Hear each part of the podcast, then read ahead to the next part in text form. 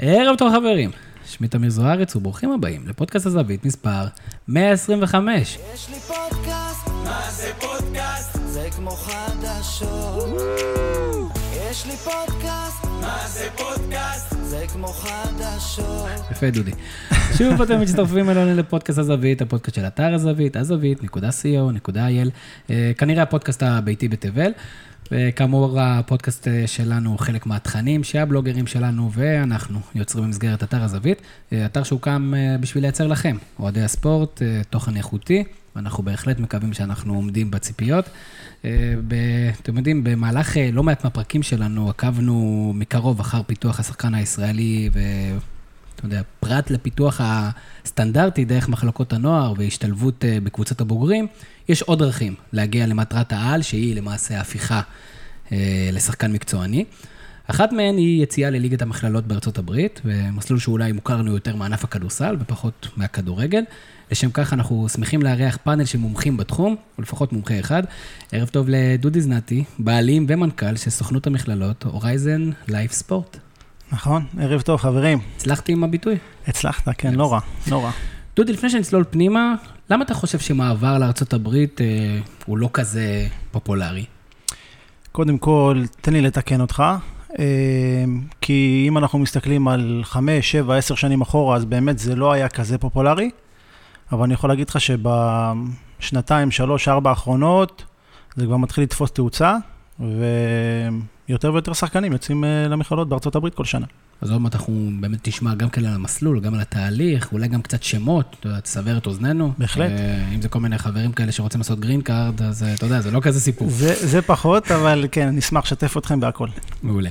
אה, עוד אה, ב- בפאנל שלנו, הבלוגר, אה, הבלוגר שלנו, שחקן עבר בגילאי נוער ונערים, כולל זימונים לנבחרות ישראל, ושחקן הווה עם טילים מפחידים. ערב טוב לאיתי ארליך. ערב טוב. איתי, בגיל 18 אתה עדיין שיחקת במחלקת הנוער של הפועל חיפה. למה ארצות הברית לא הייתה אופציה בפניך? כי לא ידעתי, ובסוף אה, היה, היה לי חלום כן להפך להיות שחקן פה בארץ, ולא ידעתי על האופציה הזאת, אבל בדיעבד, אחרי שלמדתי בישראל, אז זה היה יכול להיות אופציה מצוינת אם הייתי יודע, אם הייתי מכיר את דודי אז, אז הייתי יוצא ללמוד בארצות הברית ומשפר שפה, ואולי משתקע בארץ ההזדמנויות הגדולות. לשפר שפה עברית בארצות הברית זה לא כזה, זה- בואו נתחיל מהבסיס. אה, כרגיל, יחד איתי מפיק הפודקאסט ברק קוריאן, ערב טוב ברק. אהלן אהלן. ברק, לא לא הייתה מתאימה לך איזו חוויה סטודנטיאלית בארצות הברית? אני בתור ילד גרתי בארצות הברית, אז אני יחסית בסדר עם זה. אה, או-אה. נשמע- כן, נשמע כמו- חוויה דודי אומר, רצינית. "אבל אני אני יכול לגייס אותך. לא כדאי לך עם היכולות שלי, אבל כן. אוקיי, אה, אוקיי. איפה בארצות. הברית אגב? סן דייגו. אחת הערים. האהובות עליי באמריקה. נכון, ממך נשמע גם כן אה, באמת איזה ערים יותר מעניינות. איפה יש מסעדות טובות איזה גם. מסעדות טובות, אתה יודע, בכל זאת גם עסקנים, גם האמת עסקנים צריכים להגיע. שאתה יודע שאני חובב אוכל ידוע, והרבה מסעדות, כן, אפשר להמליץ. יפה. מאוד, אז בואו, אפשר לעשות איזה, אחרי זה כאילו פרק המשך, sequel, sequel של אה, זה. כן, ראינו פרשנים שכבר עזר להם הכושר שלהם מבחינת מטעמים, אבל אה, נתרכז בעיקר, יש לנו לא מעט שאלות אה, לדודי, וגם לאיתי, מהבחינה הזאת של איך זה להיות ולעבור את השלבים בתור שחקן, והצמתים שבאמת אתה מרגיש שיש לך, אם יש לך במהלך הדרך, אז מעניין אותנו הקמת הסוכנות, ואיזה פרופיל מתאים לגיוס, האם כל אחד מתאים, כן, לא, איך מערך ה scouting עובד.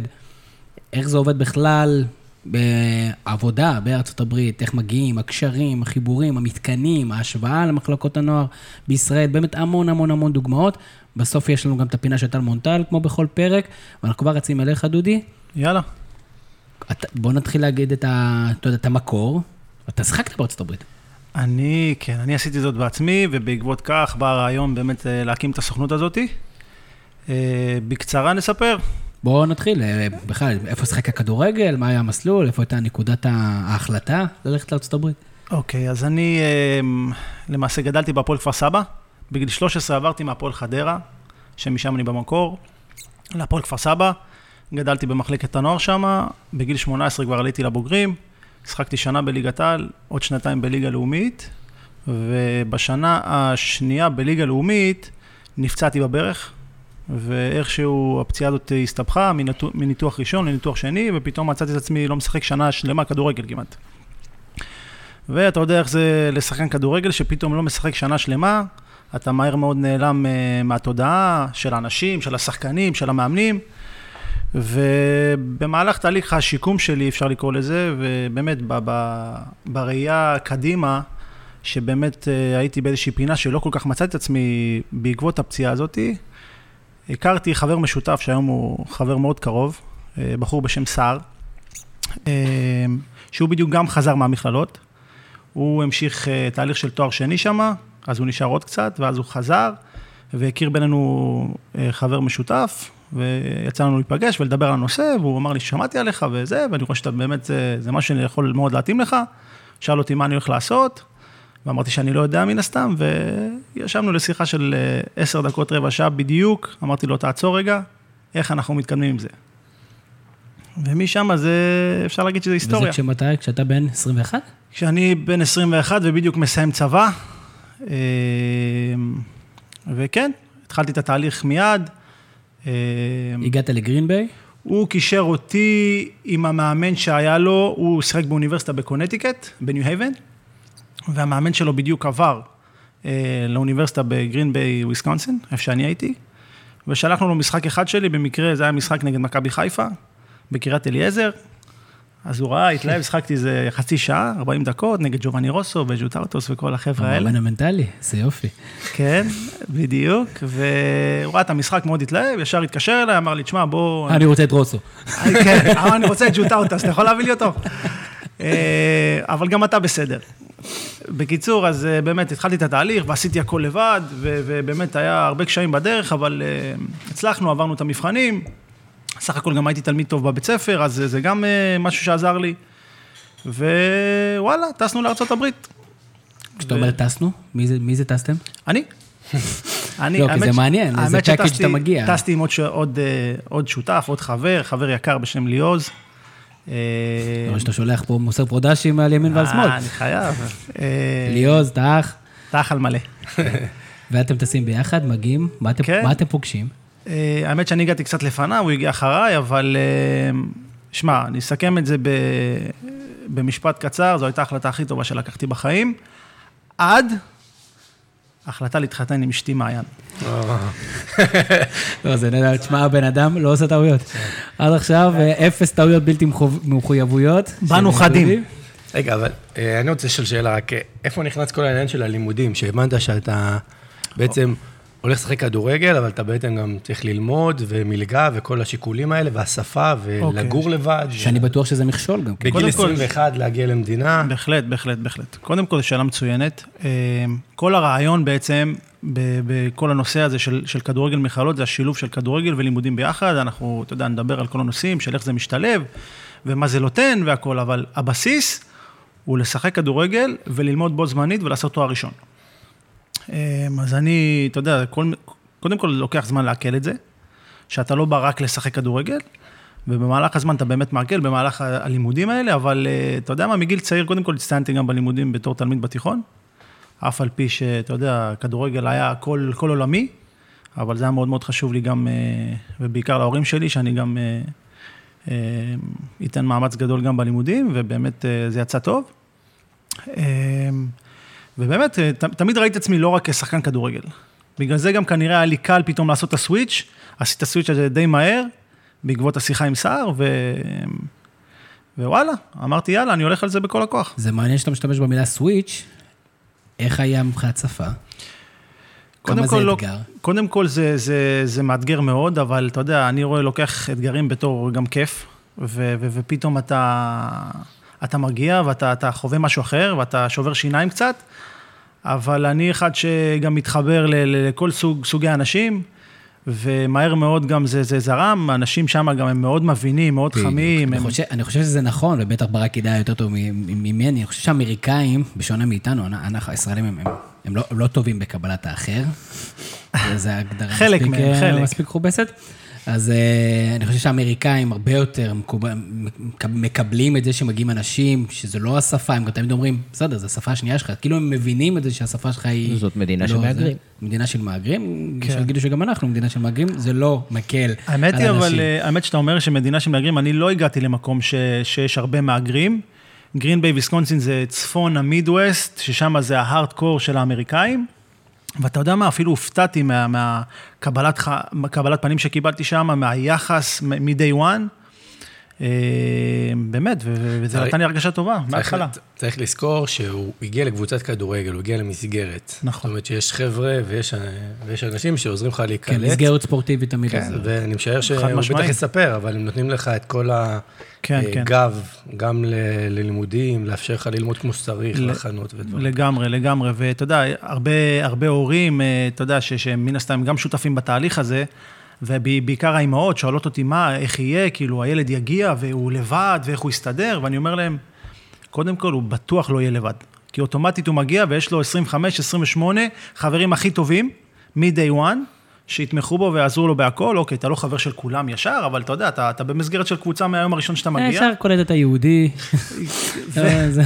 לא, לא, אבל... אתה רואה שהוא קצת פחות מוכשר מאחרים, אתה אומר, אני אלך איתו, אבל הוא בטח טוב בלימודים, זה יצמד אליו. זה גם, אבל אתה יודע, חוץ מהחבר'ה, יש גם את המאמנים, אתה יודע, זה לא רק מאמן אחד, זה, זה, זה מאמן וצוות של עוזרי מאמן, ו... אז רגע, אתה, אתה מקדים לנו את זה, בגלל שבאמת מעניין אותנו לשמוע את ההבדלים. רק מעניין אותי, לפני שאנחנו קופצים לשלב הבא, שאתה החלטת אה, לטוס לארה"ב, לשחק כדורגל, היה לך איזו מחשבה שאולי אתה תחזור לארץ, לליגת העל?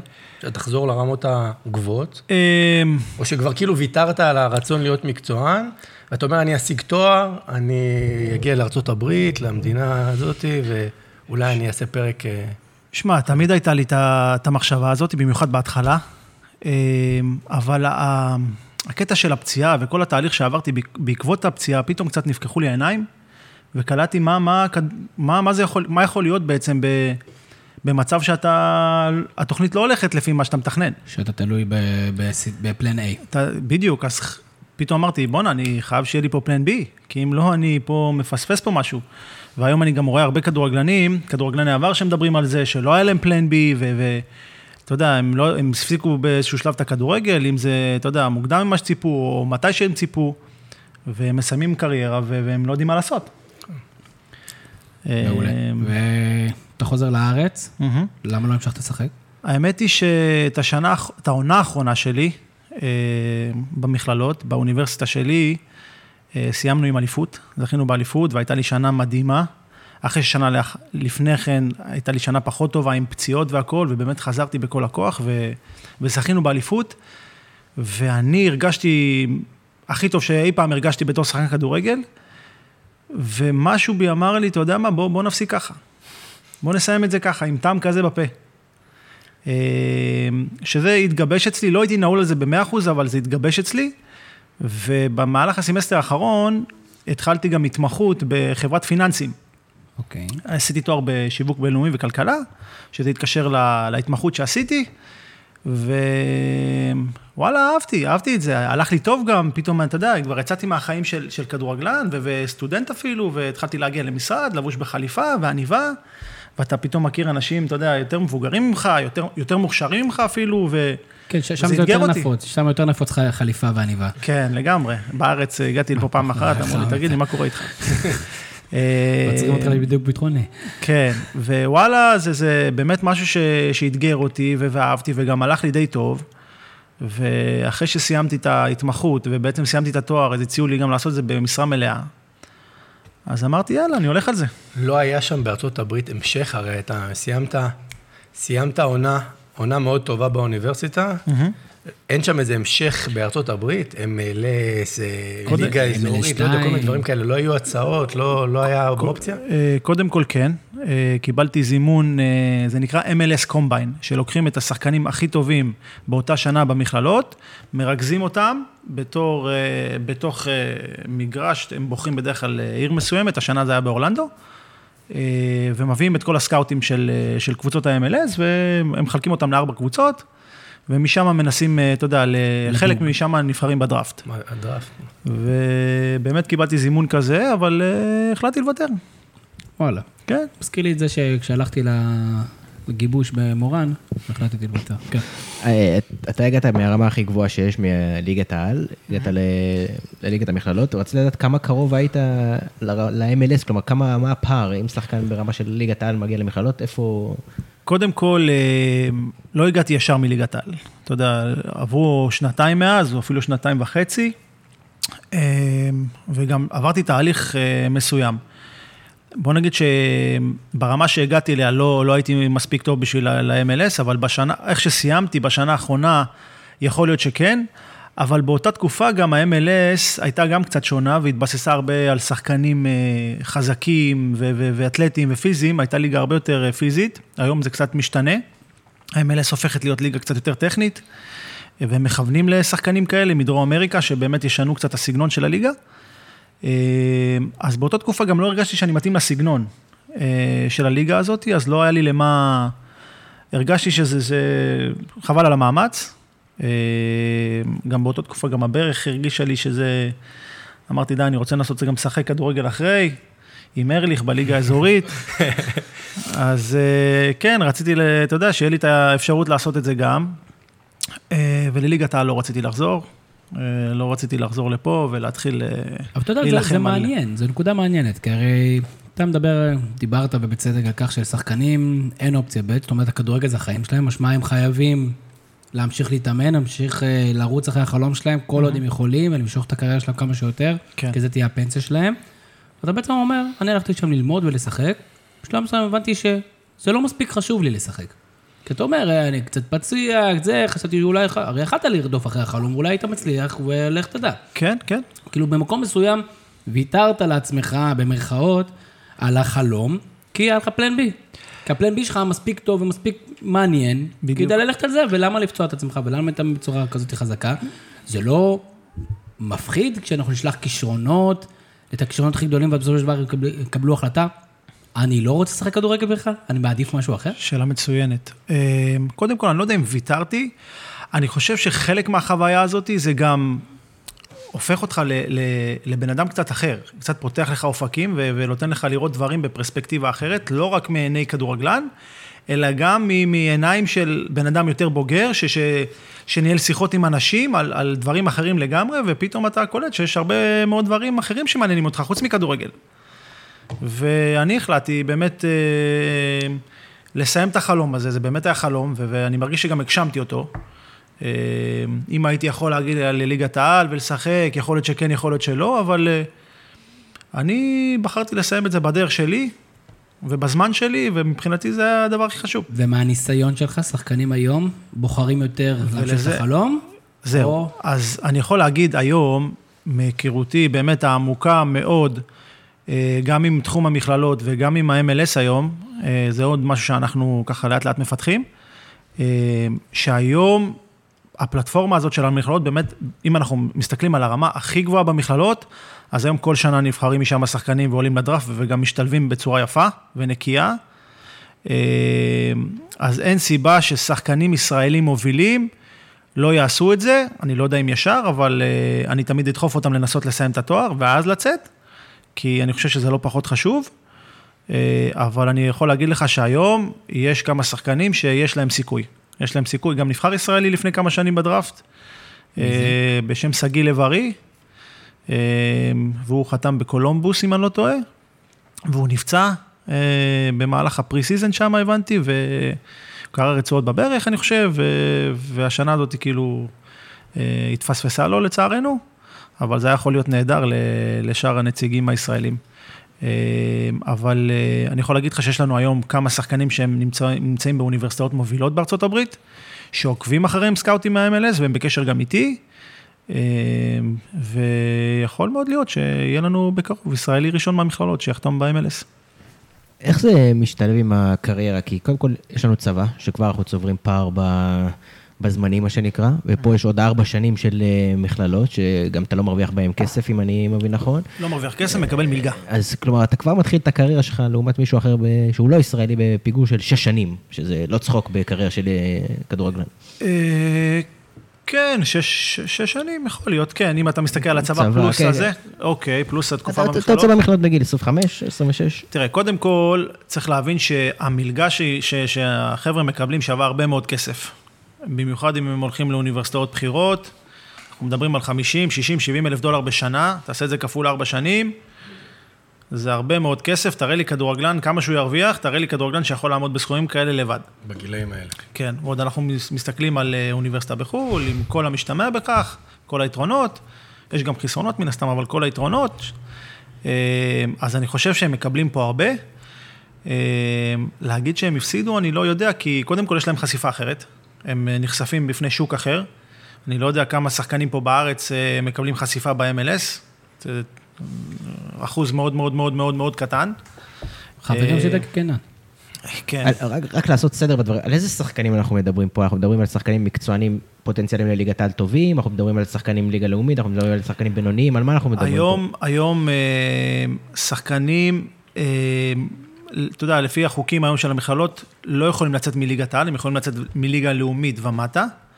אה, אבל אני יכול להגיד לך ששחקנים ברמת ליגה לאומית, ברמה טובה של ליגה לאומית, עם, עם, עם גרף ש, של עלייה, עם פוטנציאל טוב, יש להם סיכוי להיות שחקנים מובילים באוניברסיטאות מובילות, ואולי גם אה, להיבחר בדראפט. אני רוצה לשאול משהו שאני די...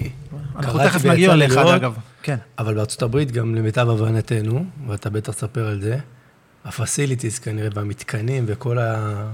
מסביב לכדורגל, הצוות הרפואי והמאמנים, כנראה שהוא ברמה אולי אפילו כבר יותר גבוהה מבישראל, השחקן באמת יכול להתפתח שם. כן? זה חד משמעית, זה, אין בכלל שאלה. אה, ואגב, זה גם בכל הרמות. אה, בואו נתחיל בזה שבארצות הברית יש תרבות ספורט. ובואו נתחיל בזה שבארצות הברית יש, אה, מה לעשות, אה, המקורות הכלכליים שלהם הם, הם בלתי נגמרים, אה, ויש גם הרבה מאוד אנשים שאוהבים ספורט ומחזירים לספורט, אה, מבחינה כספית אני מדבר. אז אם זה מתחיל מרמת הבתי ספר היסודיים עד התיכוניים, וכלה כמובן שבמועדונים, אבל אם זה מגיע אחרי זה לקולג'ים, הם משקיעים שם המון המון בנושא המתקנים, וגם, אתה יודע, מבחינת space אין להם בעיה, ארה"ב ענקית, ויש שם מקומות לעשות כל מה שאתה רוצה. אה, אז מבחינת מתקנים, כל שחקן, ותנאים, כל זה- שחקן נערים ונוער בישראל יודע שיש תקופה של שזרוע, אז אתה מתאמן כזה על רבע מגרש, והילדים מאחורי השער, נכון? כן, אז שם... שם בארצות הברית זה... אז שם יש להם כמה מגרשי דשא וכמה מגרשי דשא סינתטי. ו- ו- ו- ובאולם. ו- ו- ומגרשים מקורים בחורף, אה, ומן הסתם חדרי ספורט וחדרי כושר. אה, וקהל.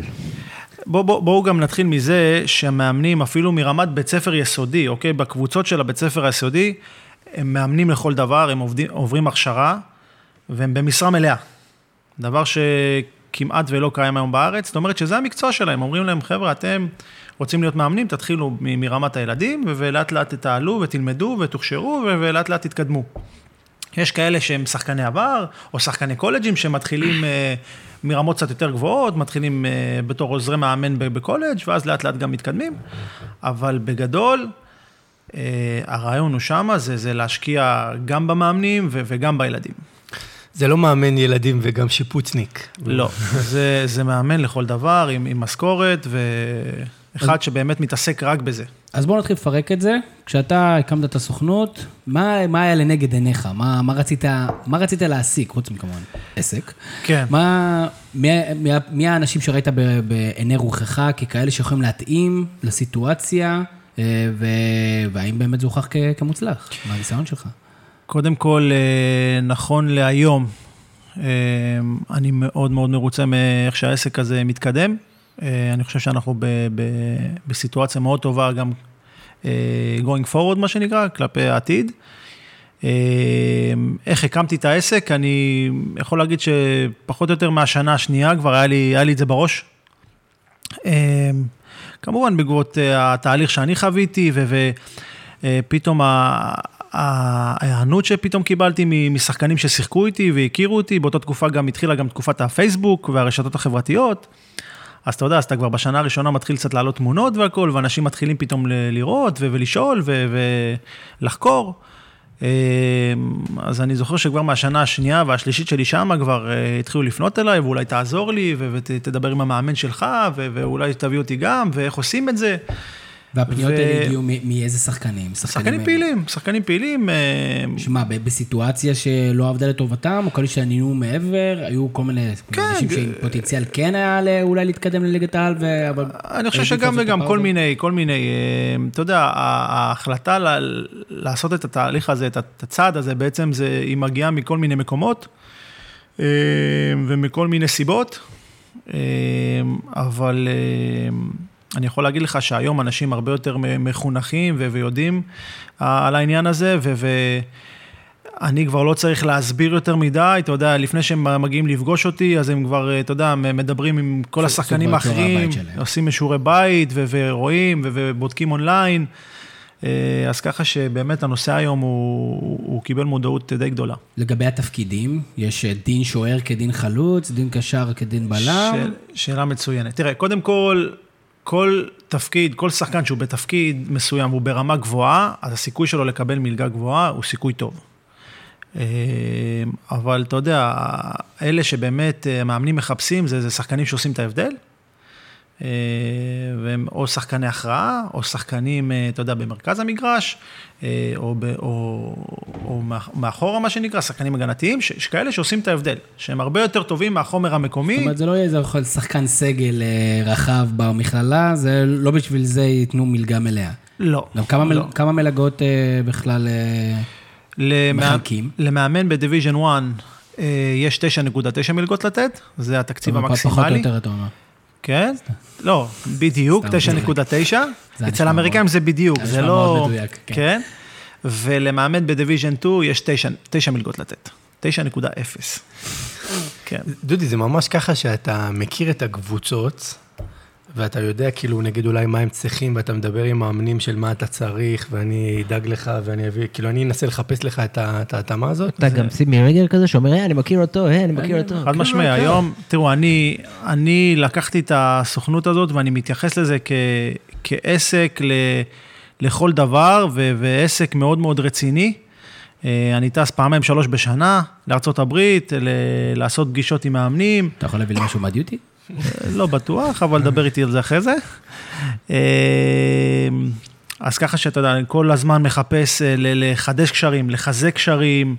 אה, אני גם עובר תמיד במהלך הנסיעות, אני כל פעם עושה אזור אחר, ואני עובר ומבקר את השחקנים שלנו, ומדבר עם המאמנים. אז ככה שהקשר שלי היום עם המאמנים, אה, הוא קשר אישי, הוא קשר חברי. אה, אז זה- שונה, ברגע שאתה מגיע לרמה כזאת של, של קשר עם אנשים, אז אתה יודע, גם העבודה היא, היא שונה מולם. אה, אז כן, אתה יודע, הם, הם היום כולם פונים אליי, אתה יודע, אני כבר לא צריך לשלוח מיילים, הם פונים אליי בוואטסאפ, או מתקשרים, ואומרים לי, אוקיי, דודי אני, או דיוויד, whatever, אני בארצות הברית, אני דיוויד, מה לעשות? כן, זה הגיוני. אה, אני צריך כזה וכזה, ותמצא לי כזה וכזה, ואתה יודע, גם משיחות איתם, אתה יודע בדיוק מה הם מחפשים. אה, זאת אומרת, אתה, אתה יודע לאיזה תפקיד או איזה סוג שחקן יהיה לו סיכוי גבוה יותר לקבל מלגה. בדיוק. ואני חושב שהדבר הכי חשוב פה, אה, ב- בכל הנושא הזה, זה, זה באמת להתאים את, ה, את השחקן לאוניברסיטה המתאימה. כי, כי עם כל זה שאנחנו מדברים על הרעיון פה, וכל החוויה הזאת, היא בעצם מתחילה בכדורגל. כמובן שאני, שוב, אנחנו דוחפים את כל החבר'ה שלנו להצליח בלימודים, אה, כי אני חושב שזה מאוד מאוד חשוב, ואני רואה גם מה זה עשה לי, אבל... המלגה שלהם היא מלגת ספורט. כן, קודם כל, אה, אנחנו עושים לפני זה תיאום ציפיות ומוודאים שזה מתאים לכולם מכל, ה- מכל הבחינות, אקדמית, מקצועית, כלכלית, אה, אבל זה מתחיל בכדורגל, ו- ו- ושחקן שמגיע לקבוצה, הוא צריך להיות שחקן ש... שמגיע במעמד מסוים של שחקן מוביל, כי, כי ברגע שיש לך הרגשה כזאת שאתה בא ואתה מתאים לקבוצה ורואים בך כשחקן מוביל, אז מפה כבר, אתה יודע, שהכדורגל טוב, אז הכל טוב. הלימודים, אתה, יש לך אנרגיות להשקיע בלימודים, יש לך אנרגיות לעשות הכל ומצב רוח, וגם לבנות יש קצת זמן. ו... כן. האם מדובר על, אה, בסוכנות, האם מדובר על תיווך, כלומר אה, שגר ושכח, או האם מדובר על ליווי לאורך כל התקופה? ממש לא תיווך. אמ, אני מלווה את החבר'ה האלה, אתה יודע, לאורך כל התקופה, לפעמים גם אחרי. עם הרוב אנחנו נמצאים גם בקשר גם אחרי שהם מסיימים את התואר. תראה, זה, זה אמנם עסק, אבל זה לא, זה לא רק עסק, אתה יודע, זה, אנחנו עושים את זה, זה יש, יש פה הרבה מעבר. אה, ואני יכול להגיד שהקשר עם, ה, עם, ה, עם השחקנים, שהם כביכול הלקוחות שלי, אה, והמשפחות שלהם, עם רובם יש חיבור מאוד מאוד טוב, אה, שנמשך לאורך כל התקופה. מן הסתם, אני, אתה יודע, ההורים הם גם חלק מרכזי פה בתהליך, והתמיכה שלהם מאוד, מאוד חשובה. והקשר איתם הוא נמצא לאורך כל התקופה, ו... וכן, כמו שאמרתי, אני גם מגיע פעמיים, שלוש בשנה לארצות הברית, אז אה, עם רובם, אם לא את כולם, אני גם מבקר במהלך התקופה הזאת, ואם יש קשיים, אז תמיד אנחנו מנסים לפתור. אה, ואם לא, אז אנחנו תמיד מתעדכנים, ואתה יודע, יש לנו גם אה, דף פייסבוק, ובמהלך העונה, אז אנחנו תמיד מעדכנים על כל שחקן שיש לו משחק טוב, שנותן גולים, שנותן בישולים, שמופיע ב... ב... אתם גם יכולים להמציא. לא, לא, אנחנו לא ממציאים. היום שלושה בישולים, לא, זה, אנחנו תחייב. מעלים סרטונים. אנחנו אתה מעלים אה, סרטונים, זה אתה גם, זה אתה- פחות טוב. אתה יודע, זה גם מופיע באתר של האוניברסיטה, אז אתה... נכון, ראינו את זה, דרך אגב, גם בכדורסל, גם בטור שהיה אצלנו של אה, אליאס. כן. אה, על כמה שחקנים אנחנו מדברים כרגע שנמצאים אה, ברחבי אה, ארצות הברית? אה, כמה מהם זה במכללת, אה, איך קראת? division 1? יש, אה, כן, יש כמה division ים, יש ארגון, המרכזי במכללות הוא נקרא NCAA, שהוא מחולק לשלוש division ים, division 1, 2 ו-3. יש עוד ארגון מקביל שנקרא NAIA, ויש עוד ארגון שנקרא אה, NJCAA, שזה הארגון של junior college, שזה גם, אה, זה קולג' של שנתיים, שמשם אחרי זה הם מתקדמים אה, לאוניברסיטאות רגילות, או ל-NAIA או ל-NCAA, לסיים את התואר, לעוד שנתיים. אה, אז כיום בשלושת הארגונים האלה, עם השנה הזאת, עכשיו באוגוסט יוצאים כמות אה, מאוד יפה של שחקנים, אני מעריך שאנחנו מתקדמים אה, לאזור ה-90-100 שחקנים. 90-100 שחקנים ישראלים שמשחקים במכללות, ויכלו לחזק פה את, אה, את הליגות המקצועיות בישראל. יכול להיות, לא כולם, אבל יכול להיות שכן. תראה, לא כולם יוצאים מליגה לאומית, רובם יוצאים מליגות א', ליגות ב', יש גם כאלה מליגה ג'. והם לרוב ילכו ל-division השלישי, או שלאו דווקא? אה, בוא נגיד ששחקנים מ- מליגה לאומית בטוח הולכים ל-division 1, גם שחקנים מ- מ-top ליגה א' הולכים ל-division 1. אה, שחקני ליגה ב' תלוי בפוטנציאל, תלוי ביכולת, תלוי בהתאמה, בתזמון. אה, חלקם הולכים ל-division 1 או ל-division 2, אבל אה, תראה, זה לא בדיוק כמו ליגה ראשונה ושנייה, כי יש היום אוניברסיטאות ב-division 2 שמנצחות אוניברסיטאות מ-division 1. לא כולם, אבל יש כאלה. אה, איך זה נקבע? זה, אה, אתה נכנס לקטגוריה של division 1 או division 2 לפי המשאבים הכלכליים של האוניברסיטה, לפי מספר ענפי הספורט שיש שם, אה, הגודל, אז זה לאו דווקא לפי הרמה של הקבוצת כדורגל או הקבוצת כדורסל. אז מתח... אני רוצה להתחבר לשאלה שברק שאל מקודם. מגיע שחקן ליגה לאומית, אה, שחקן לגיטימי בליגה לאומית בישראל, כן. בחור צעיר, בן 22 אני מניח. 21, 21, מגיע, 22 גג, כן. מגיע למכללת division 1, אפשר להשתמש בדוגמה טובה. הוא אמור להיות שחקן מוביל שם, הם באמת שחקנים מובילים שם? אני יכול להגיד לך, בוא, בוא נשתמש בדוגמה אחת אה, טובה. אה, אבל תביא לי אחרי זה גם דוגמה רעה. סתם. אין כרגע דוגמה רעה, לשמחתי. כן. דוגמה טובה היא אה, בחור בשם לני אהרון. אה, מכירים, שמעתם? אנחנו מכירים אה, את הסיפור, כי איתי סיפר לי אותו. אוקיי, אז לני אה, ילד מאוד מיוחד, שחקן מוכשר מאוד, שעלה ליגה כבר שלוש שנים ברציפות. התחיל עם נתניה, מליגה לאומית לליגת העל, לאחר מכן הוא עבר להפועל חדרה, עבר עם הפועל, עלה עם הפועל חדרה מליגה לאומית לליגת העל, והשנה עם הפועל כפר סבא. כולם בתפקידים משמעותיים בקבוצה? כולם כשחקן הרכב. אה, כאילו בנתניה הוא כבר, הוא עדיין היה שחקן נוער. נתניה הייתה קבוצה מפחידה כשהוא היה... כן, כן, הוא עדיין היה. שחקן נוער, אז הוא רק אה, השתלב קצת לקראת סוף העונה. אה, אבל זה, כן, אפשר להגיד שהוא שחקן הרכב, אפילו שחקן הרכב לגיטימי, בהפועל חדרה הוא היה נהדר, וגם בהפועל כפר סבא, רוב השנה הוא שיחק בהרכב, והיה נהדר. שיחק בכל נבחרות ישראל, מהנערים עד הנוער, הוא אפילו היה קרוב לקבל זימון לנבחרת האולימפית. אה, והוא הולך לאוניברסיטה מהטובות בארצות הברית, טופ 3, טופ 5, בשמה? University of North Carolina. איפה ש- מכללת אה, ספורט. נהדרת. מייקל ג'ורדן, מייקל ג'ורדן ג'יימס שיחק וורטי. שם, אוניברסיטה אני לא זוכר, מדהימה. לא שחקני כדורגל ששיחקו שם, אבל אה, בכדורסל הם חזקים מאוד. צריך להגיד שהוא במודע לא עלה בכוונה לליגת העל, בגלל כן. הסיפור הזה. לגמרי. בגלל ההגבלה שאם הוא ישחק כמקצוען בליגת העל, או בליגת העל, הוא כן. לא יוכל לשחק במקום. זאת אומרת, הוא לפני שלוש שנים החליט שהוא רוצה ללמוד באוניברסיטה. כן, והוא בעצם חיכה לסיום, לסיים את הצבא? בדיוק. אגב, לני הוא, דוגמה מיוחדת, כי הוא גם אה, מאוד מאוד חכם. אה, זאת אומרת, כן חשוב לו השילוב עם כן, הלימודים. מאוד מאוד. זה אחד שסיים עם ממוצע בגרות אה, 100 ומשהו, וקיבל ציונים מדהימים ב-SAT. אה, אז ככה שבאמת כיוונו איתו ל-top של ה-top. אה, בהתחלה הוא היה אפילו היה אמור ללכת להרווארד, בשנייה האחרונה שינינו כיוון והלכנו לנורד קרוליינה. ווואלה, אני מתרגש בשבילו, כי הוא... והוא אמור להיות מוביל שם. הוא מגיע בתור שחקן מוביל, כן. אחד עם שאמור... מלגה ל- מלאה, עם מלגה וכל אחד כמובן. מה-9.9 שלו. כמובן. זאת אומרת, זה שמו- זה לני ועוד 8.9.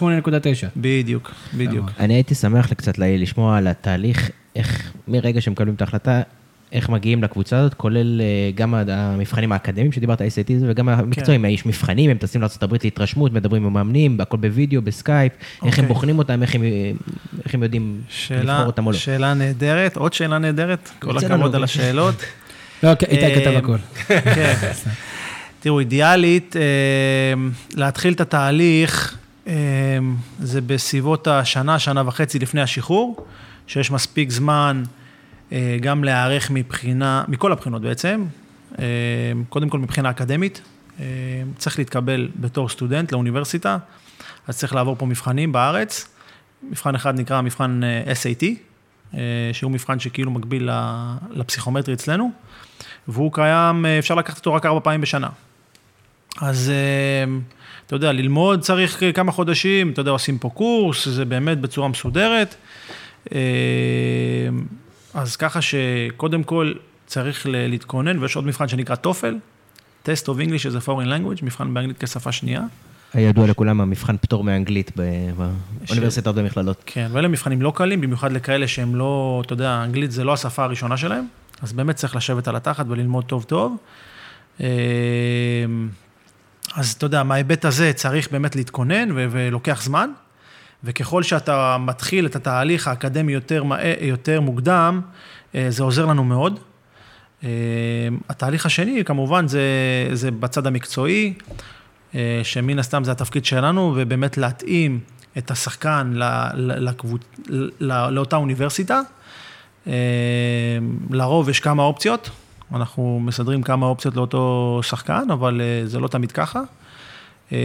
וחלק מהתהליך זה בעצם קודם כל לייצר אה, חומר וידאו טוב, כי מאמנים קודם כל רוצים לראות בעין על מה שאני ממליץ ומה שאני אה, חושב שיכול להתאים. אז אנחנו מכינים סרטון highlights של 6, 7, 8 דקות, ואם אה, הם אוהבים את הסרטון, אז הם רוצים לראות גם כמה משחקים מלאים, אה, ויש כאלה שזה מספיק להם, אה, ויש כאלה שגם מגיעים אה, לארץ לראות את השחקנים ב- פה בארץ. איך עושים את זה במקומות שבהם אין שידור טלוויזיוני של משחקים של אותו... אז מביאים צלם באופן פרטי, וצלם בליגות א', ליגות, אה, למרות שליגה א' יש כבר מועדונים שמצלמים את המשחקים שלהם, אבל לרוב לא. אז אתה מביא צלם, הוא מצלם את המשחקים, אה, ומשם גם עורכים אה, סרטוני highlights. מעורב פה גם פה ענייני בירוקרטיה, אני זוכר, לא משנה, עניינים אישיים, גם יש פה עניינים בירוקרטי לא קטן של אה, אה, אשרות שהייה וכל מיני כאלה ויזות.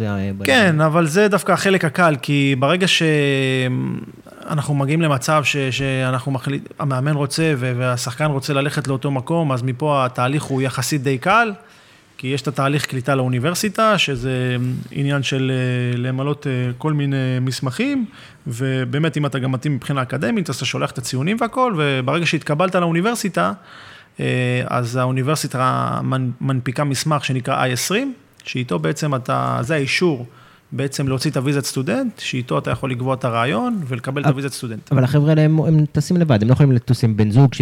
או בן זוג או הורה או משהו שיכול לעבוד שם או משהו כזה. לא, לא, לא. לבד. לא, לטוס, כן. כן. מעניין אותי מאוד הקשר בין הלימודים למשחק, זאת אומרת, כמה ש... אתה יודע, תמיד פה בישראל אומרים שאם השחקן, נגיד, אה, יעיפו אותו מבית ספר, אז אה, אולי המ- המאמנים אה, יענישו אותו. והשאלה היא איך הולך הקשר של שחקן שהוא נגיד סתם, הוא מצליח טוב בכדורגל שם, כן. ווואלה, נכשל במבחנים, עושה בעיות, לא יש יודע. תמיד את הסרטים האמריקאים האלה, על שחקני פוטבול, שחקני כדורסל, שהם אה, לא מצליחים בלימודים, ואז באמת אה, לא נותנים להם לשחק, אתה יודע, קואוצ' קרטרים כאלה. שאלה אם באמת כאילו... קודם כל זה. קיים. אה, לשמחתי, לא היה לנו אף שחקן ש, שנכשל בלימודים והיה צריך באמת להפסיק את הפעילות שלו במסגרת הקבוצת כדורגל. הם מקבלים סיוע. כמובן, יש שם מעטפת אקדמית מאוד מאוד טובה, בוא נגיד שמאוד מאוד קשה להיכשל, שם בלימודים.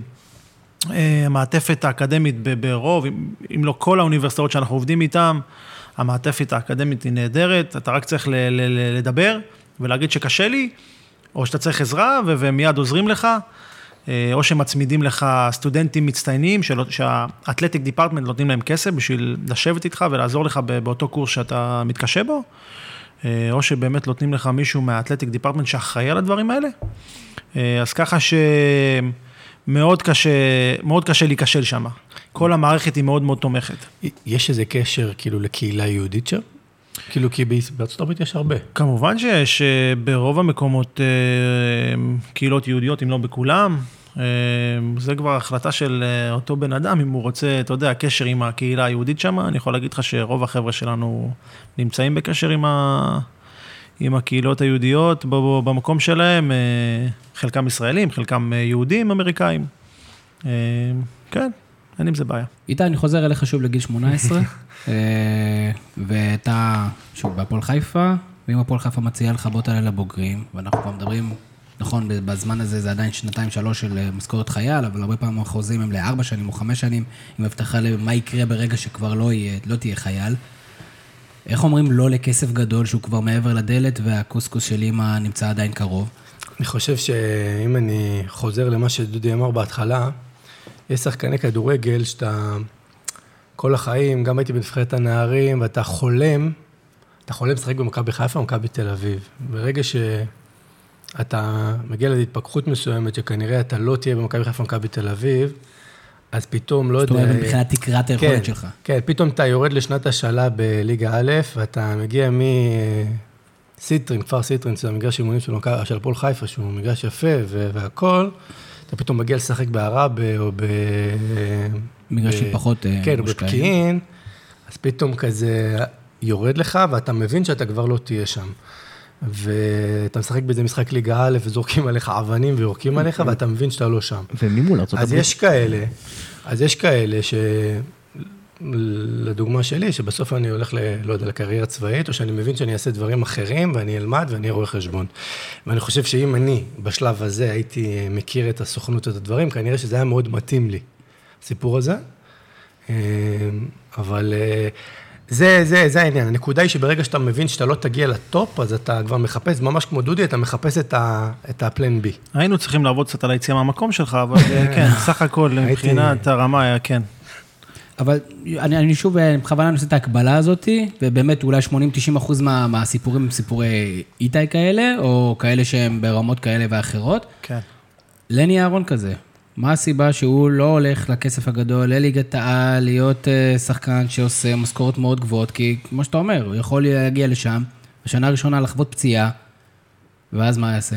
קודם כל, אה, חס וחלילה, כן? כן, חס וחלילה, בוא לא נאחל לו דברים לא, כאלה. אני מדבר פשוט, אה, פשוט הדוגמה לשחקן שכנראה יכול לשחק בליגת העל לפי מה שאתם מספרים, ולפי אוקיי. הפוטנציאל שלו, והוא בגיל מתאים, והוא צעיר, קודם- וזה אני- גם, יש פה הימור. אני חושב שלני אה, הבין אה, מגיל אה, די צעיר, שיש בו הרבה מעבר לרק אותו שחקן כדורגל מוכשר. יאמר לזכותו שלא הייתי בכלל צריך לשכנע אותו, הוא, הוא ידע בדיוק מה הוא רוצה, והוא ידע בדיוק לאן הוא מכוון. התחלנו את התהליך שנה וחצי לפני, ו, ובאמת הכל תקתק איתו בצורה באמת שאפילו הפתיע אותי. כי יש לו שם בינלאומי, זה יותר קל. יכול להיות, כן, חשבתי שהוא אנגלי בהתחלה, אבל אה, זה לא רק לני, יש הרבה כמוהו, שהיום אה, מבינים מה, מה זה יכול לתת להם. אה, כמובן, כמו שאמרתי, משיעורי בית ושיחות שהם עשו עם שחקנים שכבר נמצאים שם ורואים איזה חוויה הם חווים, והם גם אחרי זה מגיעים לארץ לחופשות ומדברים, ואומרים, וואלה, אתה יודע מה? יכול להיות ש... שלעשות את הצעד הזה, זה, זה יותר טוב בוודאות מלשחק בליגה א' או בליגה לאומית, או אפילו בקבוצת אמצע טבלה בליגת על. אמ, ועוד נקודה שהזכרת זה בקטע של פציעה. קודם כל, אם חלילה שחקן נפצע במהלך ה- הזמן שלו שמה, קודם כל, לא, לא, כמובן שלא נוגעים לו במלגה, והתהליך הם, אה, נמשך, והוא קודם כל מקבל גם את הטיפול הרפואי ברמה הכי גבוהה, ורובם אה, משתקמים בצורה נהדרת וחוץ וממשיכים מזה יש לו את לשחק. הלימודים. וכמובן שפה בארץ הוא. פשוט אה, אה, מדבר עם בדיוק. עצמו והולך לשחק אה, קירות. בדיוק, אז בוא תנסה בארץ להיפצע ולא לשחק שנה, ותראה מה קורה לך. החוזה. אז אתה אומר, לא רק שזה לא, לא רק שזה לא אמור לעצור אותו במחשבה, אלא להפך, זה אמור להגיד לו, הנה הפלן בי שלך, מולך, באנגלית, בארצות הברית, יחד עם. מנהיגה, זה הזמן להשתקם. צריך להגיד עוד משהו על... אה, אנחנו מדברים על זה הרבה בפודקאסטים, אבל צריך להבין שכדורגלן ב- בישראל, זה אני הבנתי את זה בגיל 21, כדורגלן ב- בליגת העל, גם אם הוא משחק אפילו, סתם תיקח שחקן במכבי חיפה, שהוא לא שחקן מוביל, הוא לא יהיה בן אדם עשיר. המשכורות הן לא... גם אם הוא ירוויח עד גיל 32-33, ישחק כ-15 שנה, יקבל אה, 150 אלף דולר, הוא לא יהיה בן אדם עשיר. אלא אם כן הוא יעשה קריירת המשך כאימון והוא יצליח וזה. 150 אלף דולר בשנה זה לא מעט בכלל. היום לא לא משנה. הוא לא יהיה בן אדם עשיר לכל החיים, זה, זה העניין. ויש יש אנשים שמבינים את זה אה, בגיל 21, 22, שהם לא יתעשרו מכדורגל, כי כשאתה חושב שאתה רוצה להיות שחקן כדורגל, אז אתה רוצה להצליח ולהגיע וזה, אבל אתה גם מדמיין להיות, שזה יסדר אותך בחיים. ואתה מבין שבישראל זה לא מסדר את כולם, ו... לא מסדר את רובם. את רובם, בדיוק. אפשר להגיד הפוך, שיש אחוז מאוד מאוד קטן שבאמת מצליח להתבסס כלכלית ברמה כזאת שבשלב הבא הוא לא, ב, הוא לא לחוץ, הוא לא לחוץ כלכלית ויש לו קצת זמן אה, להתארגן על עצמו, מה שנקרא. אה, בלי, בלי לחשוף אה, סודות מקצועיים, מה שנקרא, שמעתי את הסיפור של איתי, ותוך כדי חשבתי, אה, איפה אתה מוצא את האנשים האלה שהם כמו איתי? כלומר, זה אנשים מאוד מאוד ספציפיים, זה אנשים שכמעט שם, אבל הם לא שם, וזה, שהם מספיקים טובים להיות בארצות, בארצות הברית, אבל לא מספיק טובים להיות בליגת העל, או לא רוצים להיות בליגת העל, זה, זה משהו מאוד מאוד מאוד ספציפי שצריך... בעלי אינטליגנציה מסוימת. צריך- צריך לחרוש את הארץ בשביל למצוא אותם, אקטיביות זה- מסוימת. יש פה משהו מאוד אגב, ספציפי. וגם כאלה שבגיל 21 יעזבו את הבית, ילכו נכון, זה- לגור לבד, לאו דווקא בניו יורק או בלוס אנג'לס. כן, אז כמו שהזכרתי אה, לפני זה, קודם כל שהתחלנו, באמת שרק התחלתי ואנשים, לה, המודעות לפה, לכל העניין הזה הייתה, לא הייתה גבוהה, אז באמת הייתי צריך ללכת ולנסות לאתר את השחקנים, ו, והייתי, אה, אה, אתה יודע, פונה להרבה מאוד אנשים בתחום, וכדי שיעזרו לי למצוא אה, שחקנים שהם מתאימים ורלוונטיים, ובאמת ככה זה התחיל, וזה התחיל משחקן אחד, ואחרי זה זה אה, שלושה וחמישה ועשרה. אה, היום, לשמחתי, קורה מה שבאמת אה, דמיינתי ותכננתי, ש, שאני לא זה שלרוב, כמובן שיש לי עדיין אה, מערך scouting מכובד, בראשותו של אדיר דנין, האחד והיחיד. אבל, ועוד הרבה אנשים שגם עוזרים לנו, אתה יודע, בקהילת הכדורגל הישראלי נקרא לזה. תגיד, אם הוא האחד- האחד והיחיד, אז אתה צריך עוד? כאילו, זה הנקודה? אנחנו תמיד צריכים עוד, אבל אדיר הוא גם הוא חבר ואחד שאני מאוד אוהב. אה, אבל אה, עם כל זה שבאמת אדיר עושה עבודה נהדרת ותמיד אה, עוזר באיתור השחקנים ובהסבר של כל העניין הזה, היום רוב החבר'ה כבר עושים שיעורי בית ומגיעים אליי לפגישה מוכנים ובאמת פונים אלינו ואומרים, חבר'ה, בואו תעזרו לנו להגיע ל... אני חושב שעכשיו ככלל, אתה צריך כל אחד שרוצה להיפגש איתך, לתת להם, לשלוח להם את הפודקאסט, שישמעו. אני אשמח. אחרי שהם ישמעו את הפודקאסט, רק אז. שיעלו לנו השמעות. יבואו, בהחלט. אני אשמח. רק אז יתרמו לאתר, ורק אז, כאילו דמי רצינות. יש לי שאלה, אמרת, אמרת שהקהילה תומכת בכם, זה באמת מעניין אותי, איך, איך מסתכלים עליכם, הרי איך, נגיד, יש קשר כלשהו למינהלת, התאחדות, או מאמנים מסביב, הרי יש פה איזה עניין. כן, האמת היא שדי הופתעתי אפילו מההתחלה שלא, באמת אנשים אה, מאוד תמכו ברעיון. אני חושב שהיום בכלל הם, מאוד מאוד תומכים, אני שומע על הרבה מאמנים שאפילו מעודדים את השחקן אה, ללכת ולעשות את זה. שמע, אני לא יכול להגיד לך שמאמן אה, בליגת העל אה, יגיד ל... לא יודע, לשחקן אה, הרכב במכבי חיפה, לך על זה, אבל אתה יודע, אפילו... מכבי חיפה יכול להיות שעדיף שילך על זה. או, ד... אולי. או שהשחקן אומר לבד, דקל, כן. אבל אני יכול להגיד לך ש... כן. שבאמת אנשים אה, באמת מבינים אה, מה, מה המהלך הזה עושה לאנשים וכמה הוא תורם. ובאמת יש תמיכה מאוד מאוד טובה, אתה יודע, יש, בהתחלה השחקנים היו מפחדים אה, כאילו לפרסם ולהגיד, אוקיי, אני הולך על הצעד הזה ולשתף את המועדונים, והיום אה, אני, אנחנו לא רואים שום בעיה עם זה, כי גם המועדונים אין, לא יכולים לעשות עם זה שום דבר, זה לא, גם אם שחקן בחוזה, הם לא יכולים להחזיק אותו בכוח, הוא בעצם הולך ללמוד בארצות הברית, הם, זה לא משהו שבשליטתם בכלל, אז למה לא לתמוך גם? זאת אומרת, הוא יכול פשוט לצאת מהחוזה? כן, ברגע שהוא מסיים עונה. אה, גם אם הוא חוזה לשלוש שנים? גם אם הוא חוזה לעשר שנים. הוא, כביכול במרכאות פרש מכדורגל, והוא עובר ל- ללמוד בארצות הברית. ההתאחדות המכללות זה לא, אה, זה לא פיפא, לא זה, זה, פיפ"א. לא- כן, זה לא, מאוד. זה לא התאחדות מקצוענית, אנחנו לא מדברים פה על כדורגל מקצועני, אז אה, כמובן שהם לא יכולים לעשות כלום לגבי זה. אה, אבל אה, שוב, אני לא חושב ש... אני לא חוויתי יותר מדי קשיים עם שחקנים שבאמת הקבוצות הקשו עליהם, להפך, החבר'ה מאוד מאוד תומכים ומעודדים היום, ואומרים להם תצאו, ובטח, ו... וכן, יש תמיכה טובה. מה לגבי אה, תנועה לצד השני? זאת אומרת, אתה מסתובב שם בליגות, ופתאום אתה רואה שחקן שרוצה לחזור לארץ, ולקשר כן. אותו לליגת העל, ואולי בכלל, לא יודע, מי יודע, אולי אתה רואה איזה שחקן מקסיקני, או איזה שחקן טוב, שאתה חושב שהוא מתאים. האם יש לך קשר לקבוצות פה בארץ? אה, כן, קודם כל כן. אנחנו יודעים אה, שג'ורדי כל הזמן חיפש אה, בפילטרים של המנג'ר, כל מיני. שחקנים ישראלים. ישראלים מכל יהודים. העולם. לא ג'ורדי, לא חיפש שחקנים מהמכללות, ג'ורדי חיפש שחקנים אה, אמריקאים יהודים שמשחקים ב- בשתי הליגות הבכירות בארצות הברית, שזה ה-MLS וה-NASL, USL, והוא אה, באמת ניסה להביא אה, כמה, יש אה, שוער, ש...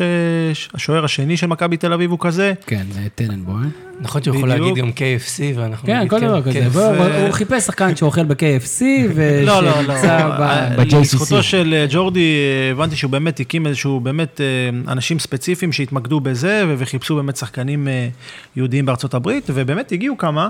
אירון שונפלד. אירון הגיע לפה ובאמת הצליח. אה, יש שחקנים שחזרו? ניקו אולסק, ג'ק רוזנסקי, ששיחק במרילנד, אה, והוא משחק בקטמון. אה, בורנשטיין. מנתניה. בורנשטיין, בורנשטיין אבל, טוב, הוא לא בא מהמכללות, בורנשטיין לא, הגיע... הוא בן איזה 63. הוא בן 30 ומשהו, הוא שיחק בנבחרת ארה"ב, שיחק ב- בליגה האמריקאית, אחרי זה במקסיקו, הוא בא משם... גם בכל קיץ שג'ורדי היה תמיד היה שמות של מיליון שחקנים יהודיים של, או אולי עכשיו הוא יגיע. כן, ג'ורדי, מאוד רצה את בירנבוים, בעלם של אה, DC יונייטד. סטיב. סטיב בירנבוים. נכון. אה, האמת שגם לי יצא, פגשתי אותו באיזה נסיעה, את אה, בירנבוים. פגשתי אותו באיזה תפילה. לא, לא בתפילה, באיזה נסיעה, ובאמת כאילו דיברנו על זה, והעניין היה מאוד מאוד רציני, ומכבי באמת היו מוכנים להשקיע, אבל הוא החליט בסוף שהוא רוצה להישאר. בארצות הברית. והיו היו עוד כמה שמות שבאמת אה, ניסו אז מה לגבי באמת קישור של שחקני מכללות לקבוצות ישראליות, קבוצות אה, ליגת העל, אני מניח שיש... אני חושב שהיום היום, אה, אנשים גם מבינים ש... שיש שחקנים שבאמת יכולים להשתלב. אם לא בליגת העל, אז בליגה לאומית. אבל יש גם כאלה ש... ש... שאני רואה אותם בהחלט משתלבים, אם ירצו לחזור לארץ, בליגת העל. אה, וכן, אתם תראו את זה בשנים הקרובות. טוב, עם קפסיטי של 90 עד אה, של כ-100 אנשים, אה, חבל מאוד אם לא באמת משהו יחזור לארץ. כן, אחרת כן, אתה כן. סתם אה, מבריח מפה אנשים, יהודים טובים. לא מבריח. משלמי אני- מיסים. עושה להם קריירה אני אחרת. לא מבריח, אני עוזר להם אה, להגיע לשם, ואחרי זה זו החלטה שלהם אה, מה הם רוצים לעשות אחרי זה. אם הם רוצים אה, לחזור לפה, אני תמיד שמח לעזור להם גם בזה. מה לגבי לחבר לקבוצות MLS? שחקנים ישראלים שמשחקים כרגע בליגת העל, לחבר ל-MLS? זה מאוד מאוד קשה. שחקנים שאין להם דרכון אמריקאי, לבוא, להגיע לליגה, לליגת ה-MLS אה, בתור שחקנים זרים, זה היום על גבול הכמעט בלתי אפשרי. עומר דמארי עשה איזה קדנציה ב... עומר שיחק לא? אה, בניו יורק כן, אבל רדבול, כן. זה כן, אבל בתור... הוא הגיע בהשאלה, מרדבול. אה. מרדבול לייפציג. דדי בן דיין. דדי שיחק אבל לפני. הרבה שנים, אני חושב בקולומבוס, כן. קולורדו, אה, קולומבוס, נתן גול עם רגל שמאל. איך הרמה בקובל... בוא נדבר כן. שנייה רק ב- באנקדוטה על הליגה של דקל קיינן, כן. שאני הבנתי שהם עלו ליגה ונשארו באותה ליגה, משהו כזה? היה שם איזה סיפור כזה? לא, לא, לא, דקל אה, עבר ממכבי חיפה ל-FC סינסנטי, כש-FC סינסנטי שיחקו בליגה השנייה ב-USL, ובדיוק באותה תקופה הם קיבלו אה, באמת את האישור להצטרף לליגת ה-MLS. אה, אגב, נפגשתי עם דקל אה, בסינסנטי, בחור מדהים. לא, אנחנו- את זה אנחנו יודעים. חבל על הזמן, ואני כאילו הייתי בנסיעה וביקרתי את האוניברסיטאות בסינסנטי. אגב, הקבוצה של סינסנטי משחקת כרגע, עד שהאיצטדיון החדש שלהם אה, יהיה מוכן, באיצטדיון של קבוצת הכדורגל. זאת אומרת, סליחה, הם, הם משחקים באיצטדיון של הקבוצת פוטבול. כן, אוקיי, זה יותר אה, הגיוני. ומתאמנים אבל בקומפלקס של הקבוצת כדורגל, באוניברסיטה של סינסנטי, University of Cincinnati. יש שני אוניברסיטאות אה, גדולות בסינסנטי, אחד זה Xavier והשנייה זה University of Cincinnati. ובאמת יצא לי להיפגש עם דקל, ודקל אה, היה שם קפטן, שהם היו ב-USL, ובאמת שחקן מוביל, ומאוד מאוד אהבו אותו, אבל אה, כנראה שזה לא הסתדר עם המעבר שלהם ל-MLS. אה, ודקל, אתה יודע, בגיל שלו הוא רוצה אה, להמשיך אה, להיות שחקן הרכב ושחקן משמעותי. ולחיות הוא- בארצות הברית, לא צריך לשלול את זה. בארצות הברית. מה רע בזה? חד משמעי, הוא מאוד נהנה מהשהות שלו שם, ביחד עם המשפחה, והוא עבר עכשיו לשחק בסקרמנטו, יכול להיות?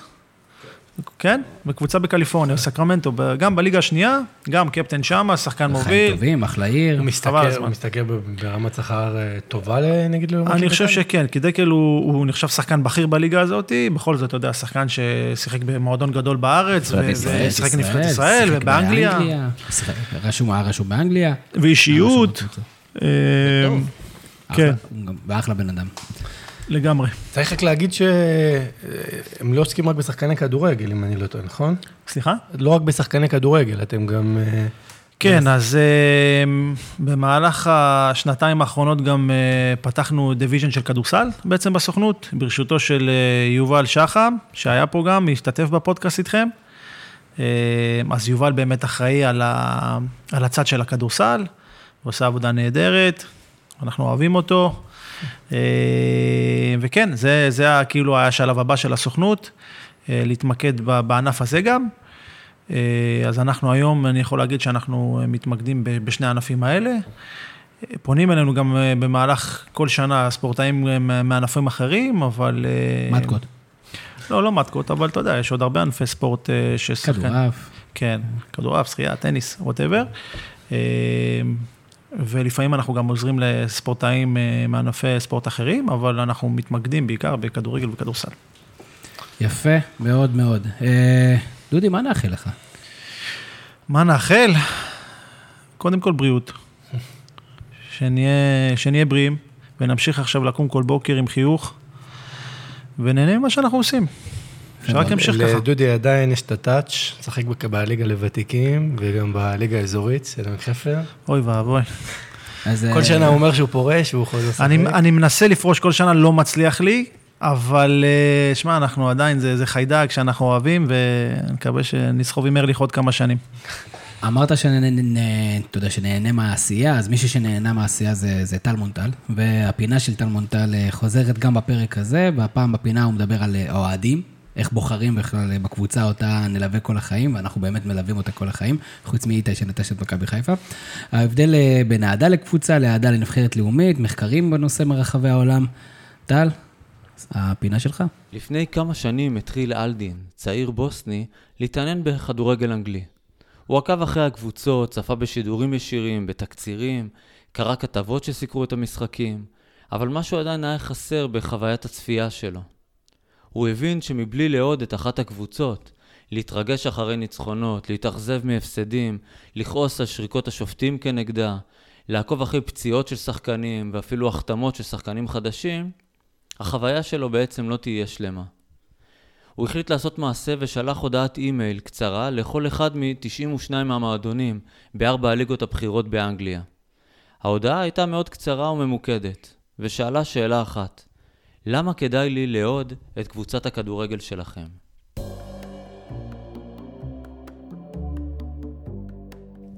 התשובות מהמועדונים לא איחרו לבוא. למעשה רק עשרה מהמועדונים, עשרה מתוך 92 מועדונים אליהם נשלחה השאלה, בכלל הגיבו לו. אחרי כמה התלבטויות, הוא בחר בקבוצת אברטון מהפרמייר ליג. הקבוצה, שענתה לו מייל מפורט מדוע כדאי לו לאהוד את הקבוצה, הקליטה גם סרטון שבו נראה מוחמד בשיץ', שחקנה הבוסני של הקבוצה, פונה לאלדין בשפת אמו ומשכנע אותו להצטרף לאוהדי המועדון. לאחר מכן הוזמנו אלדין ואימו לליברפול לצפות במשחק ביתי של אברטון באצטדיון גודיסון פארק. חתיכת חוויה אין מה להגיד. אבל מבלי להיכנס לעוצמת החוויה, אולי שווה לשאול את עצמנו, למה בכלל צריך לאהוד קבוצת ספורט מסוימת? ואיך אנחנו בדרך כלל בוחרים? בגלל המשפחה? בגלל הצלחת הקבוצה, בגלל העיר שבה אנחנו גרים, בגלל הגיל שלנו. ומה ההבדל בין אהדה לקבוצה לאהדה לנבחרת? מה משפיע עלינו ומה מפריע לנו? אז יאללה, בואו נתחיל.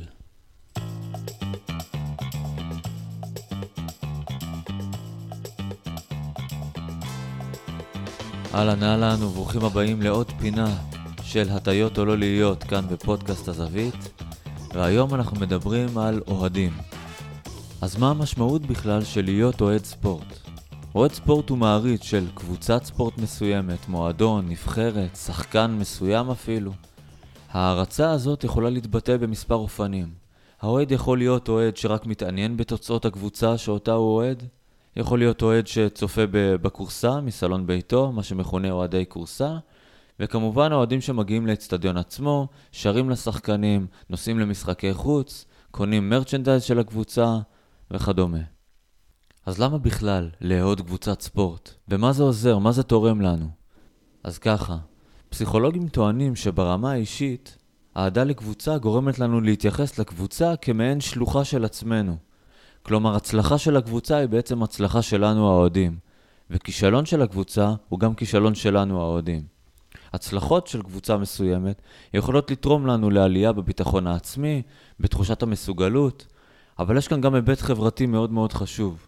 אחד הצרכים הבסיסיים שלנו כבני אדם הוא השייכות החברתית, וההשתייכות לקבוצת אוהדים, שאוהדת מועדון מסוים, בעצם עונה לנו על הצורך הזה.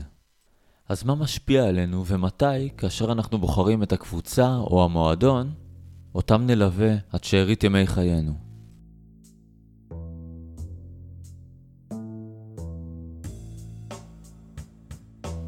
כאוהדים לעתיד, ישנם כמה מעגלי השפעה שיכולים להשפיע עלינו בבחירת הקבוצה.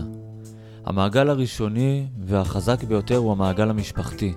אם נולדנו למשפחה שיש בה אב, אח, אמא, דוד, סבא, שאוהדים קבוצה מסוימת מגיל צעיר באופן הדוק, כנראה שרוב הסיכויים שזו הקבוצה שגם אנחנו נבחר להיות אוהדים שלה. מעגל ההשפעה השני, אשר משפיע עלינו בבחירת הקבוצה, אותה נלווה, הוא העיר או השכונה בה אנחנו מתגוררים, והאנשים שגרים בהן. השפעה זו באה לידי ביטוי בפתגם האנגלי If you ain't local, you ain't loyal. כלומר, אהדה לקבוצה המקומית היא נאמנות, וכל דבר אחר הוא בגידה. בגילאים מבוגרים יותר, ישנה השפעה גם של המעגל החברתי. החברים שלנו בתיכון, בקולג' האמריקאי, כמו גם החברים בקהילה אליה אנחנו משתייכים.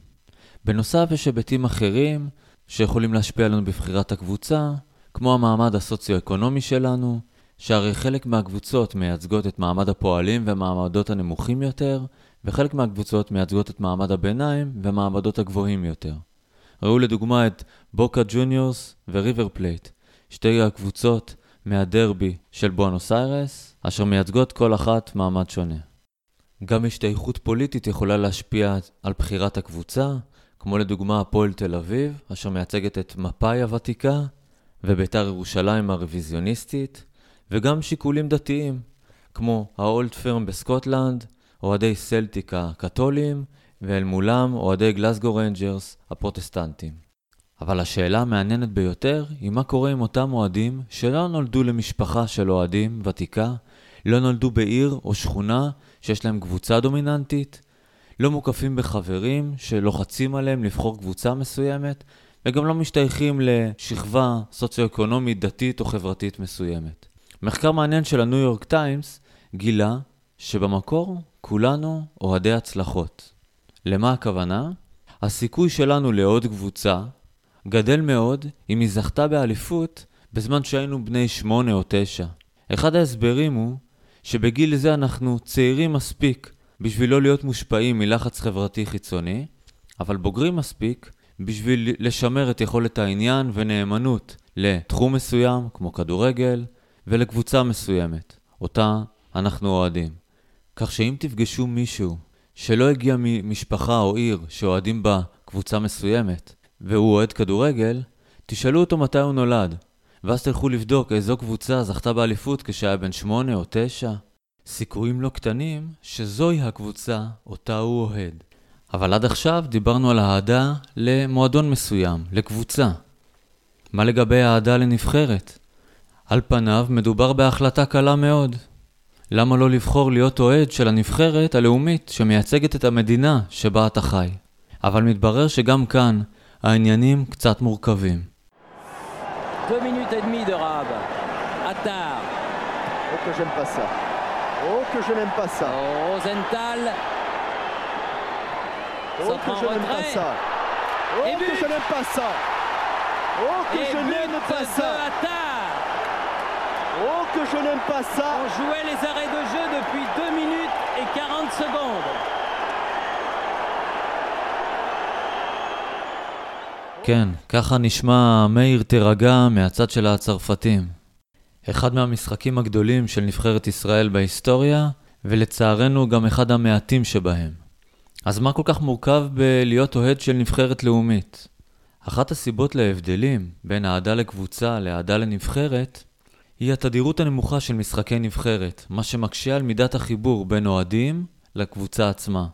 בנוסף, הנבחרת מהווה מעין כור היתוך מעט מלאכותי, שדה מורכב מאוד של זהויות, של אוהדים ושל שחקנים.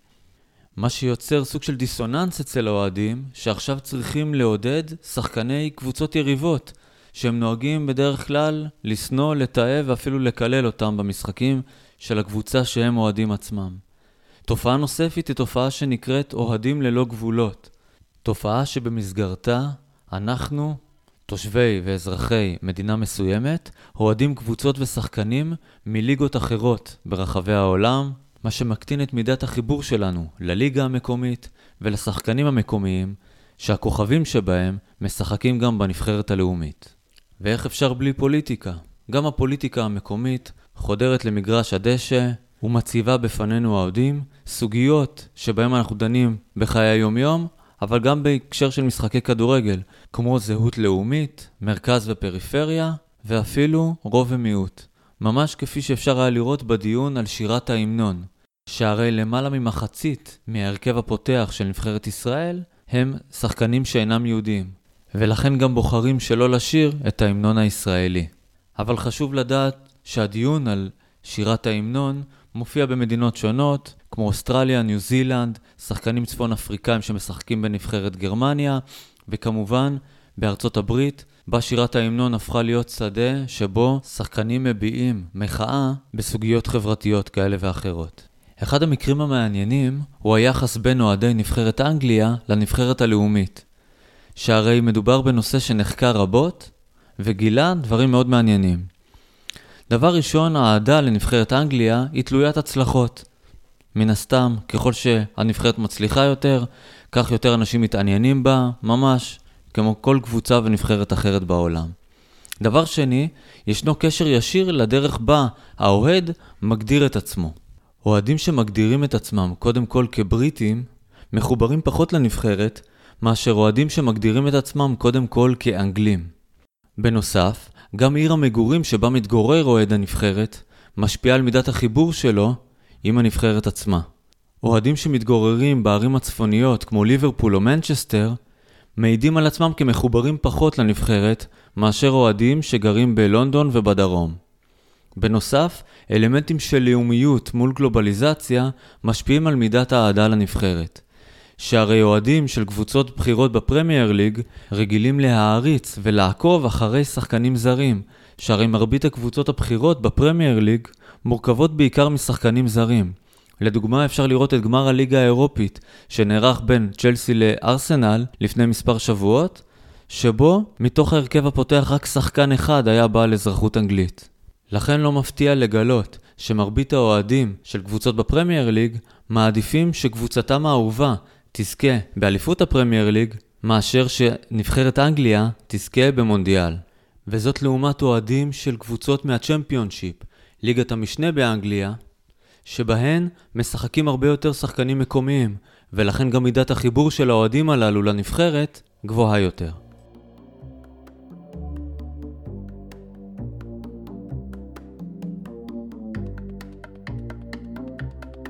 מחקרים על נבחרות לאומיות ברחבי העולם ומידת החיבור של האוהדים לנבחרות הללו מעלה תמונה מאוד מעניינת. בטורקיה למשל, נמצא שניצחון של אחת הקבוצות הבכירות בליגה, דוגמת בשיקטש, גלת אסריי או פנרבכצ'ה, באחד מהמפעלים הבינלאומיים, לא גורמת לשום שינוי בשער הלירה הטורקית. לעומת זאת, ניצחון של הנבחרת הלאומית נמצא כבעל השפעה חיובית על שער המטבע המקומי.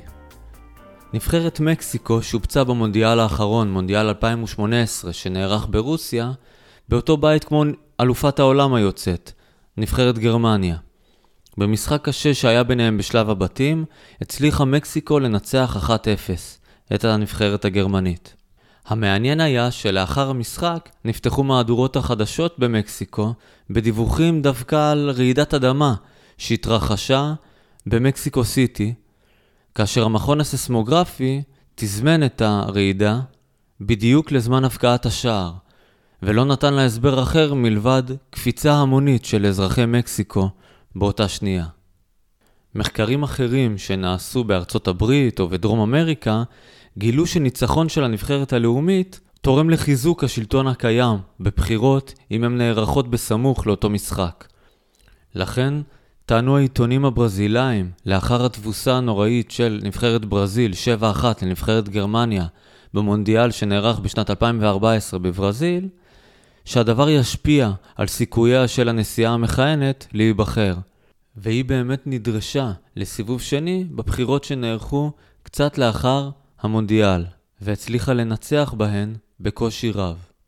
כך שאפשר להניח שגם בישראל, מפלגת השלטון צריכה לקוות להצלחה של הנבחרת הלאומית, מה שיחזק את המורל ויגביר את תחושת הלאומיות והחיבור לנבחרת, למדינה ולסמליה. אבל בישראל, כמו תמיד, מה שעובד בכל העולם לאו דווקא צריך להשפיע כאן באותה צורה ובאותה עמידה, ומאוד יכול להיות שגם הפסדים וכישלונות של הנבחרת לא ישפיעו על דבר. שהרי כמו שאמר חכם סיני פעם, כדורגל משחקים 90 דקות, ובסוף ביבי מנצח.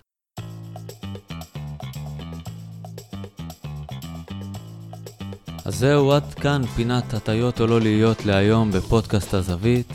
הפרק הזה מבוסס על טור שכתבתי בזמנו בזווית, וכמובן על הספר הטיות או לא להיות. אתם כמובן מוזמנים להמשיך להעיר, לפרגן, לשאול בדף הפייסבוק של הטיות או לא להיות. אני הייתי טל מונטל, יאללה ביי. תודה רבה, טל, היה מרותק, כרגיל. אה, זהו, נתחיל לסכם. אני מזכיר לכם שהפודקאסט הוא חלק מהתכנים היומיים של אתר הזווית. אנחנו מזכירים לכם להיכנס לאתר, להגיב ולכתוב בעצמכם את הזווית שלכם. בכל בוקר אה, יש תכנים באתר ובדף הפייסבוק שלנו, מוזמנים להיכנס. אה, בנוסף, יש לכם את האופציה לתמוך כספית בפרויקט, אה, עשינו את זה די פשוט, יש לכם שתי אפשרויות, או סכום חד פעמי או סכום קבוע של עשרה שקלים לחודש, כל אחד לפי יכולתו, אה, ותודה רבה למי שכבר עשה את זה. אה, דודי זנתי, אני, היה תענוג, כיף בהחלט. לשמוע, גם את הצורה שאתה מתבטא, גם את הצורה המכבדת שבה אתה מתייחס אה, גם למקצוע הזה וגם כן כמובן למיוצגים שלך. ואתה יודע, יש לי תחושה שאנחנו עוד ניפגש בהמשך. אני אשמח, היה לי כיף מאוד, וכן, בכיף. אה, איתי, אתה לא טסת לארצות הברית, אתה פה, אבל אתה תטוס באוגוסט, אני יודע שאתה ב-31 טס, ליולי. אנחנו יודעים שאתה טס. אה. תשלח אותו, אתה יודע, תשלח אותו עם אה, קופונים לחברים שלך שם. אני כבר שמן, חביבי, לא לא יקבלו אותי לא, לאוניברסיטה. שתלך לזה ותבדוק שהכל בסדר, תראה שיש להם אוכל. אני טס חודש אחריך, אז קצת פספסנו, אבל אז אחרי זה בסדר. נתאם את זה מאחורי הקלעים. כן, אבל הוא יכול להמליץ לי על המסעדות. חד משמעי. אז, אז, אז אחרי זה אנחנו נעשה, מי, מי שירצה, ששאל אותנו, ו, ואנחנו ניתן אה, סשן אה, באמת פיד אה, מסעדות. ברק קורן, אה, כרגיל, האיש שמאחורי כל הסיפור הזה, והפעם התארחנו אה, באולפן שלו. אה, במגרש הייתי- חוץ. במגרש חוץ, מגרש חוץ אה, עוין. זהו, אני הייתי תמיר זוארץ, שלכם המשך ערב. נהדר. יש לי פודקאסט, מה זה פודקאסט? זה כמו חדשות. יש לי פודקאסט, מה זה פודקאסט? זה כמו חדשות.